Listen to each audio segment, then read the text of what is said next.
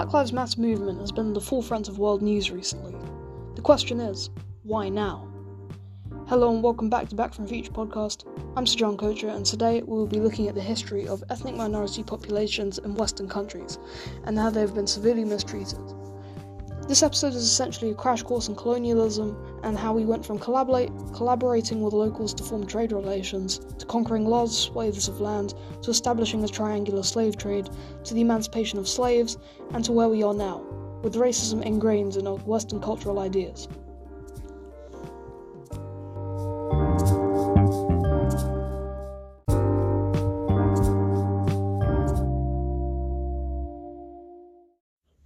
Today we'll be looking at the Black Lives Matter movement in the lens of why we even need to say that Black Lives Matter, and why some people need reminding. The Black Lives Matter movement is a protest movement against institutional and general racism. The question I want to answer today is how do we get to a point where we have such a racist system that needs reminding?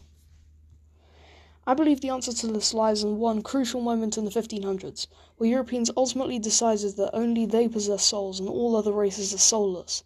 This caused a vi- vast array of problems and ultimately impoverished all countries except France, Italy, Spain, Portugal, Belgium, the Netherlands, Germany, Russia, Britain, America, Australia, and New Zealand. Literally every single other country in the world has been faced with some sort of war or conflict due to the division of colonies created by greedy Europeans who demarcated continents like it was a slice of cake. First, however, we should look at a history of colonialism and how it started. A colony is described as a territorial settlement governed by a foreign power in a distant region. The first colonial power is thought to have been Han China, which colonized Annam, which is now part of Vietnam, Champa, which is now part of southern Vietnam, and northern regions of Goguryeo, Korea, in about 202 BCE. Various other colonial powers came and went, such as the Ottoman Empire establishing its first colonies in 1359. Imperial Russia was one of the first major European colonial powers, as Ivan III and Vasily III expanded the empire by annexing the Novgorod Republic, Novgorod Seversky, the Pskov Republic, I hope I pronounced that right, and Ryazan. The Romanov dynasty expanded into Alaska, Turkestan, eastern Siberia, the Caucasus, Finland, and even created a colony in modern day Djibouti in 1889. Colonialism as we know it, however, began in 1415 as the first Portuguese settlers landed in Ceuta, Morocco, and colonized the area. This marked the beginning of European colonialism, which destroyed entire subcontinents and indirectly caused countless wars. Colonialism properly took off in the 1400s with Portuguese exploration. This sparks the first wave of colonialism, Colonialism comes in waves. Wave 1 was the colonization of the Americas by Spain and Portugal. Wave 2 began with the foundation of the British East India Company colony in India, and Wave 3 was the scramble for Africa in the 1870s and 80s. The Portuguese and Spaniards pioneered the first wave, with Portugal landing in Cape Verde, West Africa, and Mozambique. This success caused all known trade routes to India to be owned by Portugal and Ottoman Turkey. So Spain sent Christopher Columbus to find India by sailing west. So he sailed west and found America, and thought it was India, but eventually realized it was America but decided to pillage it anyway. The dispute was resolved in 1494 when, with the Treaty of Tordesillas, which allotted Asia to Portugal and America to Spain. Ferdinand Magellan found, however, that the dispute was not resolved when explorers from both countries met in the Philippines on the other side of the world which was not demarcated. Spain went on in the 1500s to conquer South and Central America, whilst Portugal conquered Mozambique, Macau, Goa, Kerala, and Brazil.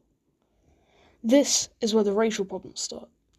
Spanish philosophers debated whether or not natives had souls, and they decided that they were born to be slaves, or maybe they just said that because it was more profitable.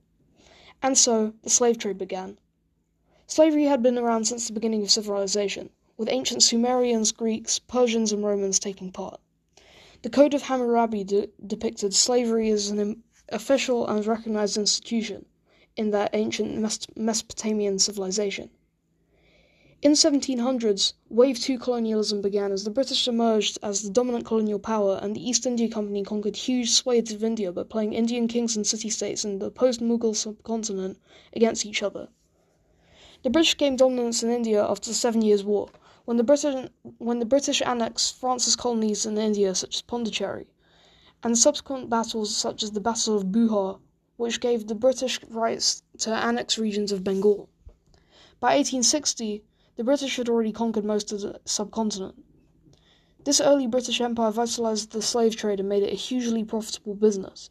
It also led to the creation of the triangular slave trade, in which the West African kings and local rulers would capture, capture slaves before selling them to Europeans at various outposts along the West African coast. These Europeans would take slaves to the Caribbean, Brazil, North America, and various other places, and the profits would turn, return to various companies based in Europe, who would fund colonization projects back in West Africa. Slavery was brutal. Thousands of slaves were exported to America every day on huge boats. They were tied down in tiny spaces and let out once a day for exercise. These close quarters caused disease to become rife, which caused many slaves to die before even reaching the plantations. The ones who did were sent to plantations farming cotton, sugar, and tobacco. The slave masters brutally tortured slaves which weren't work- working to their satisfaction, and often tortured slaves anyway, just to prove a point. Many things happened in the 19th century, such as the decolonization of South America, the rapid colonization of India and Africa. In 1822, a Portuguese prince declared Brazilian independence with himself at the helm. When Napoleon invaded Portugal, the Portuguese monarchy escaped to Brazil and ruled the empire from there. When they returned, King Hal VI's son remained in Brazil, and in 1822 declared it to be an independent kingdom ruled by himself. Various South American republics followed. Meanwhile, Britain fought off a mutiny in India and took control of the subcontinent. This became known as the British Raj.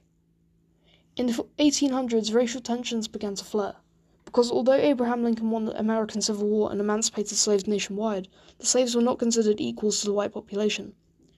White Americans were being handed swathes of Midwestern land to settle on in an attempt to colonize the American Midwest. Meanwhile, the newly emancipated slaves had to work in a country which didn't respect them for every single possession they had. This began the new form of racism that we know today a sort of ingrained cultural bias incorporated into Western hegemonic society. Meanwhile, in Europe, in the European colonial empires, locals and natives were treated horribly, with British soldiers often torturing Indians in the street, sometimes just to prove a point. This was called fancy punishment, and examples of torture methods included forcing Indians to crawl through muddy streets, in addition, the extraction of important resources from the colonies led to various famines and atrocities, such as the famine of 1876, which killed about 8, 10 million people. An Indian economist named Utsa Patnaik estimated that the British stole about 9.2 trillion pounds from India. Between the opening of the Suez Canal in the 1870s and the outbreak of World War I in 1914, the, Indi- the third wave of colonialism was fully underway. The main event of this was the scramble for Africa. Scramble for Africa entailed the rapid colonization of previously unoccupied continental Africa by European superpowers, plus Madagascar. This caused the subjugation of African people and later caused serious problems during the second decolonization. This happened because when countries which never previously existed gained independence along borders which never existed before, it caused various ethnic, religious, and territorial conflicts, such as the Ethiopian wars in Eritrea, the Sudanese wars, the Sudanese war with Southern Sudan, and more.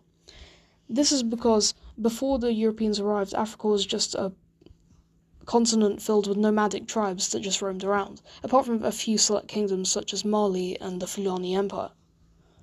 The Cold War accentuated these conflicts because it meant that the countries were divided along ideological lines as well as religious and territorial, which caused ideological conflicts such as the Libyan Civil War, the Somalian Civil War, the Six Day War, and more.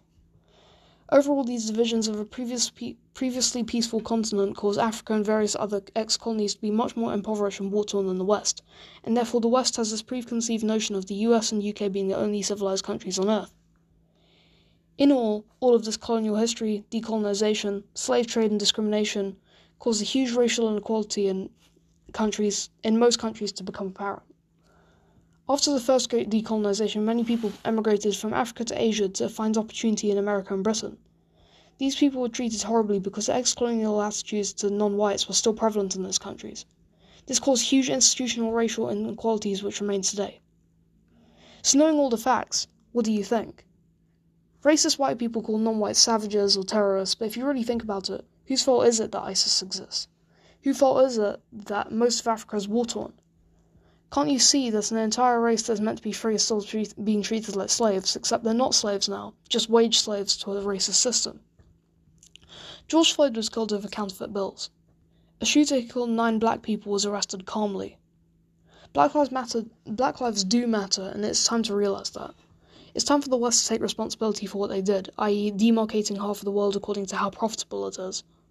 It's time for politicians to listen instead of taking digging their way into an even bigger hole. That's what I have to say. Good night, everybody.